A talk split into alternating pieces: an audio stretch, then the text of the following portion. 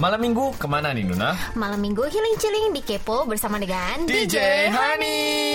Selamat ulang tahun Republik Indonesia yang ke-74 74 Waduh selamat ulang tahun ini ya. Selamat ulang tahun. Semoga ke depannya semakin cerah Indonesia Dan Iya. semakin benar-benar Aduh banyak kemajuannya gitu ya. Betul Sekarang sekali. sekarang pun masih ma- udah uh, maju gitu. Tapi ke depannya Lebih kita lagi. ingin agar mendoakan biar lebih maju gitu ya. Mm-mm, betul, Hansel Hansel gitu ya Kalau kamu ada makanan yang kamu pengen Kayak benar-benar nggak bisa hidup tanpa nih Ada nggak makanan apa gitu? Like something you cannot live without gitu. Aduh Makanannya terlalu banyak Masakan ma- terutama masakan Indonesia dong. Karena Oh, kan ini. HUT RI C.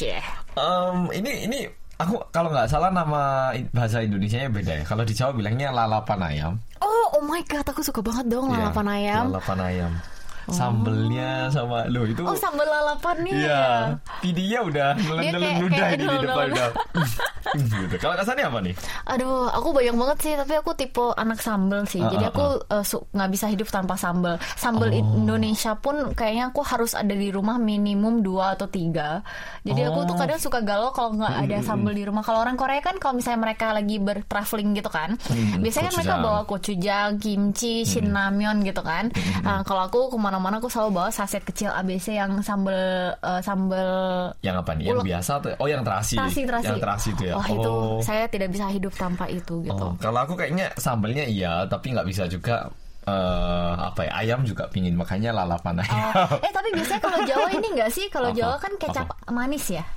Enggak, Kamu tapi kalau nggak? sambel nggak nggak dikasih kecap manis sih kalau Enggak, enggak, enggak. Misalnya kan apa-apa kalau makan tuh pasti daripada kecap asin lebih me-opt ke contoh contoh yang soto, manis gitu. Bakso. Emang di Bali nggak dikasih kecap manis? Kalau kita kecap bakso. asin Hah, sih. di soto? Nggak, maksudnya enggak uh, lebih banyak apa-apa pakai kecap asin sih. Soalnya Oh, iya. kalau um, apa tinggal minta kecap asin cabai potong kayak Oh, gitu-gitu sih. Bener. Kalau di Jawa kecap manis cabai potong. Iya kan? Iya, Kalau di, di. Bali kecap asin cabai potong. Jadi ah, aku pikir kayak bakalan beda gitu. Ternyata benar ya.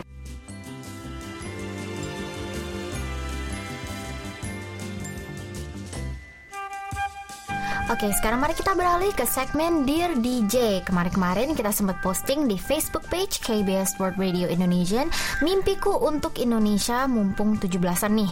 Mau dibacain nggak Hansol? Nggak mau, ya lah mau dong. Apalagi untuk 17 Agustus. Oke, langsung saya bacakan dari Janah Rahayu. Selamat malam DJ, apa kabar?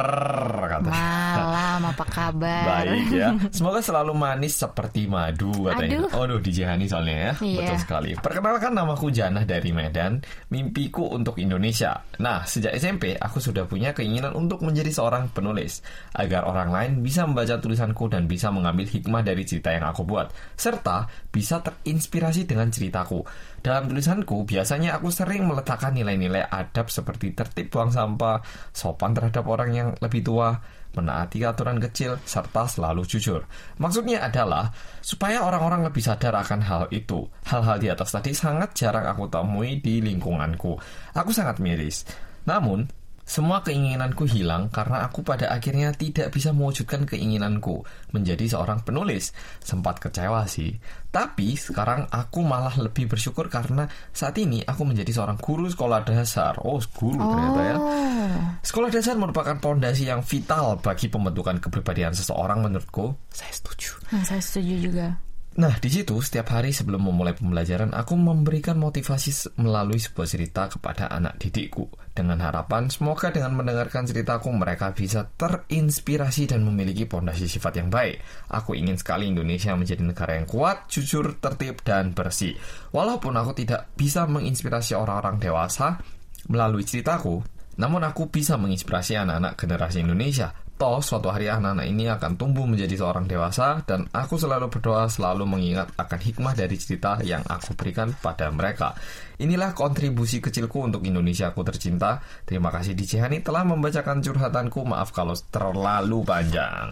Sukses selalu buat DJ Hani. Bye-bye katanya. Wah, ini bagus banget ya ceritanya. Oke, sekarang mari kita lanjut ke Dear DJ kedua hari ini. Dan akan dibacakan oleh Kak Sani. Oke, ini dari Alivia Dea. Halo DJ DJ Sunny. Hormat, Halo. gerak katanya. Wah, Waduh. hormat, hormat dulu, hormat Hormat. dulu. Oke, perkenalkan nama saya Alivia Dea. Sebelumnya saya ingin mengucapkan selamat Hari Kemerdekaan Indonesia yang ke-74 kepada para pendengar dari Indonesia. Semangat yang upacara. juga selamat Hari Kemerdekaan juga untuk Korea Selatan yang pada tanggal 15 Betul. juga merayakan kemerdekaan. Semoga Indonesia maupun Korea tetap eksis, damai dan jaya sampai selama-lamanya. Betul, amin. Untuk Dear DJ kali ini tema mimpiku untuk Indonesia. Hmm, bagi saya ini berat karena bermimpi itu mudah tetapi melaksanakannya sangat sulit. Wah, ini deep banget ya. Yang pasti saya ingin tidak sabar mendengar Indonesia mendapatkan predikat negara maju. Aduh, ini juga saya benar-benar mendukung banget ini. Namun, itu perlu kerjasama dari semua rakyat Indonesia terutama di bidang masing-masing. Sebenarnya saya sering berpikir, kita bisa berkontribusi apa ya untuk Indonesia? Saya hanya bisa menjawab seperti ini. Mungkin saya tidak bisa menjadi presiden, bahkan menteri, bahkan DPR, camat, ataupun pejabat di pemerintah lain. Saya juga tidak bisa mengubah semua orang di Indonesia. Namun, saya bisa berkontribusi satu hal yaitu menjadi warga negara yang baik. Dengan tidak melanggar hukum, tidak membuat kerusuhan, menghargai sesama dengan segala beragama, bera- Keberagaman. keberagaman maaf juga terus memperkenalkan Indonesia keluar misalnya membantu para wisatawan asing ketika di Indonesia. Oh ya kakak ada satu lagi nih harapan saya. Saya sekarang baru menjadi mahasiswa tahun ini. Melalui prodi yang saya pilih yaitu psikologi saya sangat ingin bisa membantu masyarakat Indonesia terutama dalam masalah psikis. Karena kesadaran kesehatan mental di Indonesia memang terus meningkat namun tidak semua paham sepenuhnya. Saya ingin membantu teman-teman yang mungkin stres karena sekolah atau pekerjaan mereka atau membantu para orang tua mendidik anak mereka sesuai minat dan bakat mereka. Juga membantu perusahaan untuk merekrut dan melatih para karyawannya untuk menjadi karo- karyawan yang berkualitas. Hmm. Maaf kakak jika terkesan keinginannya banyak. Serak, dalam kurung serakah hehehe. Tapi jujur suatu saat nanti saya akan memilih satu bidang khusus yang saya akan tekuni secara mendalam dan itu masih saya gumulkan. Sekian dulu Kak Hansel, Kak Sani untuk Dear DJ hari ini. Terima kasih Kak sudah memilih email saya untuk dibacakan dan maaf jika kepanjangan. Juga semoga para pendengar juga terus bisa berjuang supaya Indonesia semakin berjaya. Merdeka, merdeka, merdeka. Anyang Annyeong. katanya. Oh, Oh. ini bagus banget ya. Hmm, bagus oh my god, ini benar-benar Wah hebat banget ini um, dari bidangnya sendiri gitu kan ceritanya. Jadi sebenarnya kita bisa berkontribusi melalui bidang kita sendiri, sendiri gitu. Nggak selalu harus wah saya harus jadi presiden atau harus jadi pejabat atau gimana kan. Kita Betul. juga sebenarnya bisa melakukan ini membantu negara kita untuk um, menjadi lebih maju di bidang kita dan juga sebagai warga negara yang taat peraturan gitu. Betul. Mencerminkan eh, sikap-sikap yang baik sehingga orang-orang lain pun juga bersikap yang Hmm. baik menjadi satu komunitas, negara, golongan yang baik gitu sih. Hmm, Dan juga kita sebagai influencer di sini uh, akan juga mencoba untuk berkontribusi ya untuk menjadi um, Contoh yang baik. yang baik Betul, gitu. betul. Wah, deep banget ya curhatannya teman-teman Kpopers. Sekian untuk sesi curhat minggu ini. Ya, jadi jangan lupa untuk berpartisipasi untuk minggu depan. Dan yang terpilih hari ini adalah Jana Rahayu. Yo, selamat. Jadi jangan lupa untuk konfirmasi data diri dan alamat pengiriman hadiah ke email kami indonesia@kbs.co.kr.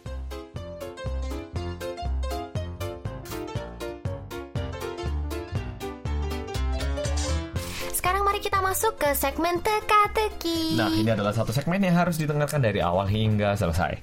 Benar sekali, jadi harus didengerin setiap minggu dan nanti pertanyaan untuk teka-teki minggu depan akan kita bacakan dalam program Kepo minggu ini dan akan kita posting lagi di Facebook page KBS World Radio Indonesian Service. Tapi kadang-kadang secara mendadak kita bakal ngasih kuis dengan tema yang cukup random sehingga em, perlu didengarkan dengan baik karena bisa aja nggak ada hubungan dengan siaran kali ini tapi tetap seru dan menantang. Jadi kalian harus siap ya kita tantang dalam segmen teka-teki minggu ini. By the way ya ini Hansol, gimana sih cara pengiriman jawabannya? Nah, by the way, cara pengiriman jawabannya eh, sangat mudah untuk mencegah adanya orang yang menyontek. Jawabannya harus diemailkan ke kita yaitu indonesia@kbs.co.kr. Sip, gampang banget ya caranya teman-teman pendengar Kpopers. Gampang banget. Nah, kalau gitu mungkin langsung bisa kita bacakan pertanyaan minggu ini. Kira-kira para pendengar Kepo masih ingat nggak dengan pertanyaannya? Oke, pertanyaannya adalah pet peeve DJ Hani atau situasi atau hal yang bisa bikin kita kesel. Nah, saya akan mulai dari diri saya ya. Sebentar, maaf ini saya juga bingung ini sebenarnya yang mulai siapa ternyata saya gitu ya di skripnya. Oke, Langsung. ini dari Yuke Gunawan. Hai DJ Hani, menurutku jawabannya Hmm, kalau DJ Hansol misalnya kalau mau naik bis nih lalu pas ngecek aplikasi waktunya dua menit lagi. Jalan dari rumah ke halte satu menit tapi waktu sampai bisnya sudah jalan gitu. Dan hanya bisa melihat belakang dari belakang bisnya lewat gitu. Sudah begitu bis selanjutnya 10 menit kemudian gitu ya. gitu. kalau DJ Sani saat lighting tidak bagus angle-nya nggak bagus hasil makeupnya pun tidak bagus. Hanya setengah yang dan hanya setengah yang terrecord gitu ya. Oke. Oh, ini benar-benar sini saya juga kesel banget sih Ini jawaban pertama. Jawaban kedua dari Alivia Dea lagi. Halo DJ Hani, perkenalkan nama saya Alivia Dea. Halo. Nah, saya akan mencoba menjawab eh, teka-teki kepo kali ini mengenai apa yang membuat Kak Hansol maupun Kak Sani kesel. Kesel. Apa yang membuat Kak Hansol kesel ketika jadwal bis bilang bis akan datang 2 menit lagi tapi ketika sampai di sana on time 2 menit kemudian bus bis sudah terlanjur berangkat dan melihat bis berjalan dari belakang jadi kayak trompet sadness ini katanya gitu ya mungkin ya. Nah, apa yang membuat Kak Sani kesal itu adalah Kak Sani paling kesel ketika angle lighting eyeshadow ketika syuting tidak pas. Kak Sani akan terus syuting walaupun tiga kali supaya videonya pas. Kadang juga kesel ketika Kak Sani syuting makeup tapi hanya ke record 10 menit. Sedih banget ini ya. Sekian jawaban dari saya Kak Hansol, Kak Sani. Semoga jawaban saya benar. Terima kasih. Anyong katanya. Uh, ini bagus banget ya jawaban-jawabannya. Oke Betul. Hansol, jawaban yang benar. Adalah Yuke Gunawan. Iya, selamat banget buat Yuki Gunawan. Jangan lupa untuk em, konfirmasi alamat pengiriman hadiahnya ke email kami yaitu indonesia@kbs.co.kr. Betul sekali dan teka-teki untuk kepo pada tanggal 24 Agustus adalah makanan yang DJ Hani nggak bisa cannot live without gitu ya. Hmm, yang Tidak harus bisa ada. hidup tanpa gitu. Eh, makanan yang harus ada buat kita gitu ya.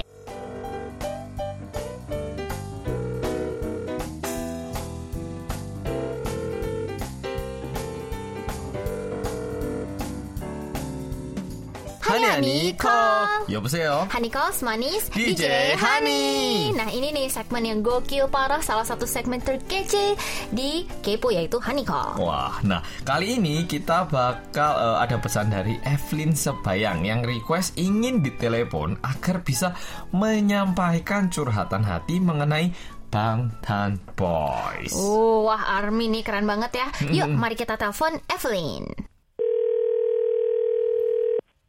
Halo, Honey Honey Call 여보세요. Honey Calls Manis DJ Honey. Halo. Halo Evelyn halo. Aduh, gimana kabarnya Evelyn? Baik kak. Oh, baik. Gimana Evelyn katanya pengen ngobrol-ngobrol dan men- menyampaikan curhatan hati mengenai Bangtan Boys kan Seorang Army ya berarti Iya. Uh, sebelum kita masuk langsung ya ke curhatannya Evelyn, kita mau sedikit um, kenalan sama Evelyn, ngobrol-ngobrol, pingin tahu sebenarnya Evelyn ini uh, kenapa sih dan gimana sih awalnya bisa sampai jatuh cinta sama BTS gitu atau Bangtan gitu ya? Jadi ceritanya tuh gini kak. Dulu itu em, udah kenal, udah tahu lama sih BTS eh, sekitar 6 atau 7 tahun yang lalu. Wah. Wow. Terus terus? Tapi jatuh cintanya baru belakangan ini. Nah, Oh. jadi ceritanya gini. Dulu itu aku ngefans sama Song Joong Ki Oppa gitu. Kalau aku Oh. ngefans sama seseorang, itu bakalan netap, nggak bakal pindah ke mana-mana lagi. Pas tahu kalau Song Joong Ki Oppa menikah, itu kayak down gitu kan. Oh, aku juga pernah gitu kok beb. Tenang aja, saya saya mengerti itu. Saya dulu eh, sempat ngefans banget gitu sama eh, kalau nggak salah eh, Kim Woo Bin gitu kan. Terus eh Mas Kim Woo Binnya pacaran sama Shin Min. Saya bergantilah ke eh, mas-mas yang lain, opa-opa yang lain gitu. Jadi saya tahu perasaan anda gitu ya. Nah terus gimana? Lanjut lanjut. Nah, jadi waktu itu sakit hati, eh nggak sakit hati sih kayak down gitu. Sama teman-teman Evelyn juga tahu kalau Evelyn ngefansnya sama dia gitu kan. Terus eh, sampai temen yang udah nggak punya kontak Evelyn nggak kontak Evelyn kayak eh dia udah nikah kamu gimana gitu, gitu kan. Temennya ini banget ya. Temennya Caring banget temennya ya. iya pada ngekontak semua kan nggak bunuh diri kan nggak ini kan gitu terus Eh tapi Evelyn ini kan kata udah tahu eh, kabar barunya eh, Opa Ki kan? udah Nah, terus terus terus kan gimana? gimana nih menurut menurut Evelyn gimana nih? Backstreet atau? kayak balik lagi Oh balik, lagi. lagi, Wah, berarti bahagia, Iya, bahagia balik- gitu ya? maksudnya gini balik lagi kan tadi aku bilang kalau aku udah suka sama seseorang atau satu boy band aku bakalan tetap di situ gitu nah Oh. semenjak aku udah gabung sama Song Hye Kyo aku udah kayak ya udah udah kayak ngerelain gitu kan kak Oh. terus denger kabar udah break udah cerai gitu aku kayak oh ya udah semoga opanya nggak apa-apa nggak terjadi apa-apa gitu doang Oh. Tapi tapi masih benar-benar cintanya 100% sekarang sama Bang Tan gitu kan? Iya. Nah, jadi kemarin itu ngeliat-ngeliat Bang Tan gitu kan Kak. Jadi kayak kayak motivasi kembali gitu. Oh, ternyata masih ada masih ada yang lain yang lebih baik mungkin gitu. Oh iya, Oh, benar, betul benar, sekali, betul. betul. sekali. Mau mau pacar, mau opa-opa tercinta yang kita bayasin gitu, semuanya masih banyak gitu. Kalau misalnya betul. ada satu yang kita kayak, aduh, aku bikin aku down gitu, tenang saja, masih banyak uh, laki-laki dan opa-opa di lautan gitu ya. Di bumi ini kan banyak orang. Bayangkan Nah. setengahnya itu perempuan, setengahnya itu cowok. Jadi bahaya banget sebenarnya. Uh, dan btw Evelyn ini su- paling suka biasnya siapa nih di BTS? Park Jimin. Jimin. Aduh, Jimin memang sangat charming banget ya. iya. Suka sama Jimin ini kenapa nih? Yang Apa bikin yang bikin suka gitu? terpikat apa sih pertamanya? Nah, jadi gini Kak, aku tuh suka sama orang yang pecicilan, tapi pecicilannya nggak dibuat-buat gitu. Oh. Jadi kan- Terus selain itu dia kayak suka matanya. Oh matanya, iya matanya Jimin seksi banget sih itu. Eh bibirnya juga seksi nggak sih? Kalau bibirnya, kalau masalah bibir, aku lebih suka bibir Jin. Oh, aduh maaf saya soalnya semua saya suka rata rata pukul rata saya suka gitu. Soalnya BTS emang susah kan dibayasin. Meskipun dulu uh, aku juga suka banget sama RM tapi sekarang saya pukul rata saja karena everyone ya begitulah. Di BTS susah untuk dipilih gitu ya. Iya Kak. Uh, nah terus um, paling suka lagu apa nih sekarang Evelyn sama uh, Bang Tan? Eh, aku paling suka Anpaman sih. Oh, Anparman. Ya aku tahu tahu aku tahu lagunya Anparman. Oh. Nah, terus sekarang curhatan hatinya nih gimana nih? Uh, apakah ada suatu ini baru permasalahan baru atau suatu apa ini? Ada yang pengen disampaikan gitu ah, ke ah, opa-opa Bangtan terutama Jimin gitu Nah, ya. itu dia. Eh, yang pengen aku sampaikan ke Banten itu pertama-tama terima kasih banyak. Eh, terima kasih banyak karena mereka udah eh, bangkitin semangat aku lagi ya ketika down gara-gara sebelum. Hmm, hmm, hmm. Dunia. Hmm. Terus yang kedua eh, karena mereka juga kayak kayak Namjoon tuh ya kak kalau ngomong tuh kan suka ngebangkitin banget ngebangkitin semangat Iya, gitu. Kayak membangkitkan kemarin jiwa saya nonton- banget ini. Kayak kemarin aku baru nonton eh, movie mereka yang Bring to the Soul itu aku sampai agak terharu sampai nangis. Gimana ya, Dari mereka itu dapat satu dari mereka itu aku dapat satu pelajaran. Pertama itu saling melengkapi satu satu sama yang lain. Dan yang kedua itu saling mencintai, saling mengenal teman-teman yang ada di dekat mereka. Nah itu yang buat aku semakin cinta sama mereka gitu. Kan kadang ada juga yang mentingin diri sendiri gitu. Kalau mereka nggak, mereka nggak pernah mentingin diri sendiri, mikirin orang lain gitu. Hmm, ah, bagus banget deh. Dan untuk Park Jimin, Mm-mm. pesan aku cuma tetap mencintai kami para arminya. Oh, that's so sweet. Teman-teman Army Wah, yang lagi iya dengerin nih. Kepo denger nggak nih? Benar-benar biar uh, tetap Jimin mencintai semua teman-teman Army di sini yang selalu mendukung gitu ya. Waduh, terima kasih banyak Evelyn. Evelyn kira-kira ada mau request lagu nggak? Eh, mau request lagu, boleh kak? Lagunya siapa? Eh, lagu BTS yang Boy With Love aja deh kak. Boy with Love. Oke, terima kasih Terima banyak kasih ya, banyak. Evelyn. Sekarang waktunya kita udah mau hampir habis. Mm -hmm. Jadi semoga ke depannya uh, eh, selalu diberkati dan juga sukses selalu dan yeah. semoga um, BTS juga terus BTS sukses juga bisa membagikan konten-konten yang menarik buat Evelyn. Ya dan kita kami para DJ di sini DJ Hanis mendoakan agar uh, suatu saat semoga Evelyn bisa bertemu dengan Jimin gitu ya. Mm -hmm, betul. Ya, oke, okay, makasih banyak Evelyn. See you. Bye bye. Bye. Sarangnya. Sarangnya. 하니 하니 콜. 여보세요. 하니 콜 스마니스 DJ DJ 하니.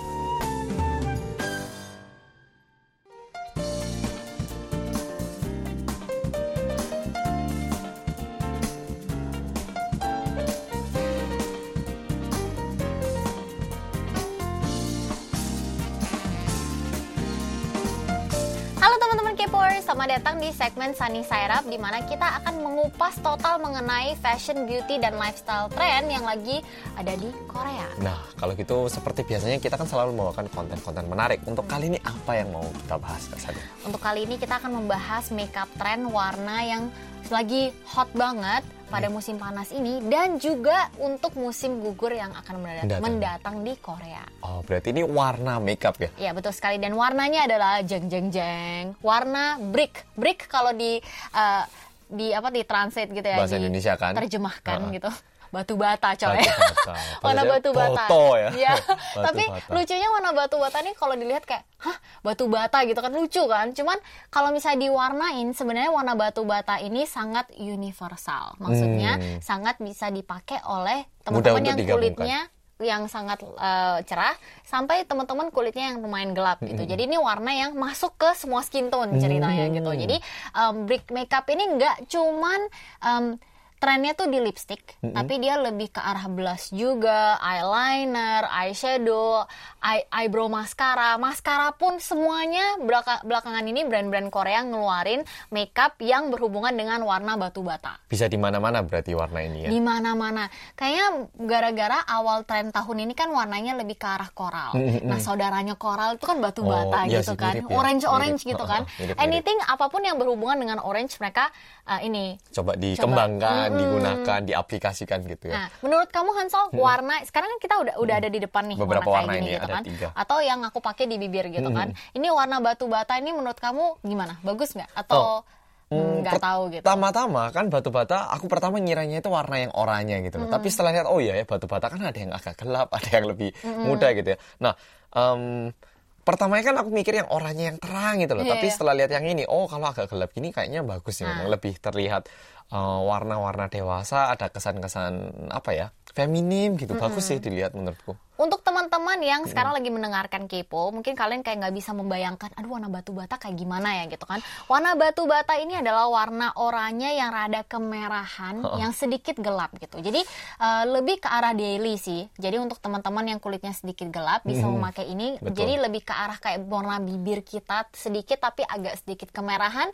Cuman ada oranyenya gitu, dua tetes gitu. Betul. Nah, Terus agak gelap, menurutku agak gelap dikit tapi enak dilihat, enak dilihat warnanya. Jadi nggak terlalu kayak ngevampir gitu guys Betul. merahnya, tapi warnanya tuh lumayan di tengah-tengah. Mm -hmm. Dan menurut aku ini warna yang sangat bagus dalam semua skin tone dan makanya aku pingin bawa ini karena banyak yang bilang kayak kadang misalnya aku bawa suatu warna gitu kan, banyak teman-teman uh, K-popers atau teman-teman subscriber mm -hmm. aku juga bilang kayak, "Kak, ini kan cuma di, bisa dipakai sama teman-teman yang kulitnya putih gitu kan." Mm. Nah, gimana dong untuk kita-kita yang kaum-kaum yang warm tone gimana ini warm gitu. Tone, ya, ya jadi hari ini saya membawa warna yang bakalan cocok dengan warm tone dan bakalan cocok juga untuk cool tone gitu. Hmm. Hmm. Emang kayak apa sih sebenarnya kalau bisa dijelaskan? Jadi warna cool, uh, warna brick ini atau warna batu bata ini untuk di bibir, dia ini lebih daily kalau misalnya kita pakai sebagai satu point warna gitu. Jadi jangan atas bawah semuanya kayak brick gitu, kayak batu bata berjalan gitu ya nanti. Jadi hmm. lebih bagus kalau misalnya eyelinernya atau um, eye makeupnya kita pakai sedikit kayak neutral lumayan kayak brown brown tapi nggak mm -hmm. terlalu kayak masuk banget warnanya mm -hmm. terus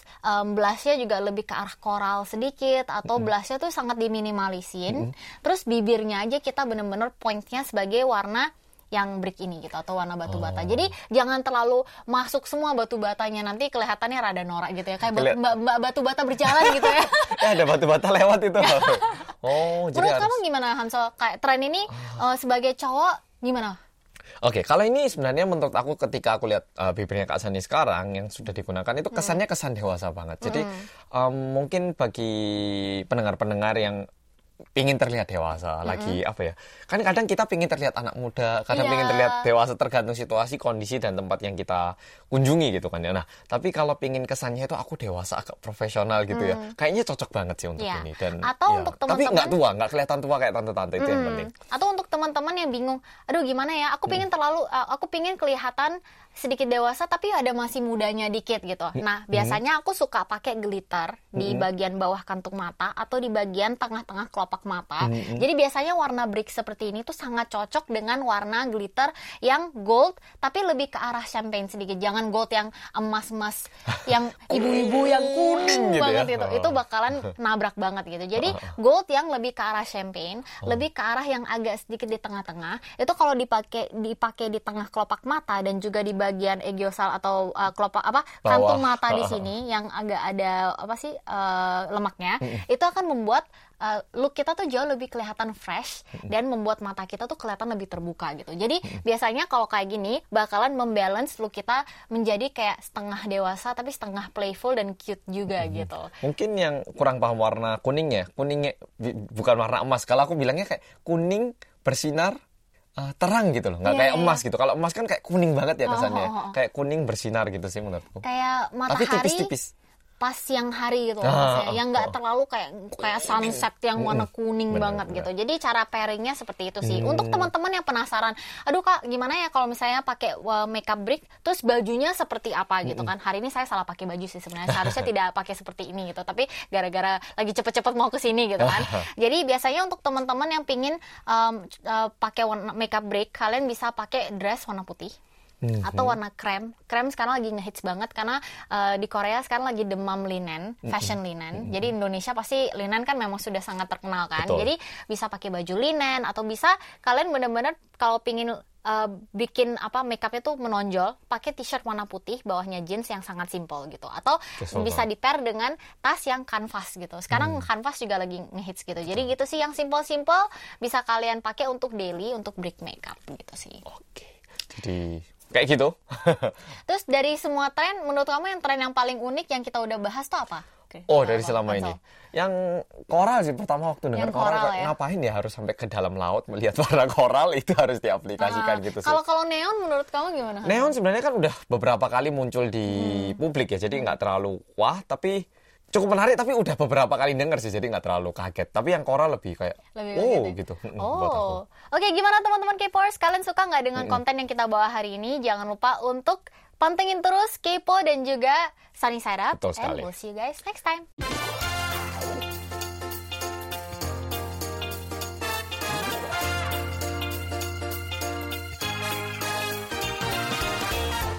sudah untuk Kepo hari ini? Ya, memang menyedihkan untuk berpisah tetapi nggak apa-apa karena minggu depan kita bakal kembali lagi dengan konten yang menarik. Betul sekali teman-teman. Stay tune and cinggudur. Annyeong!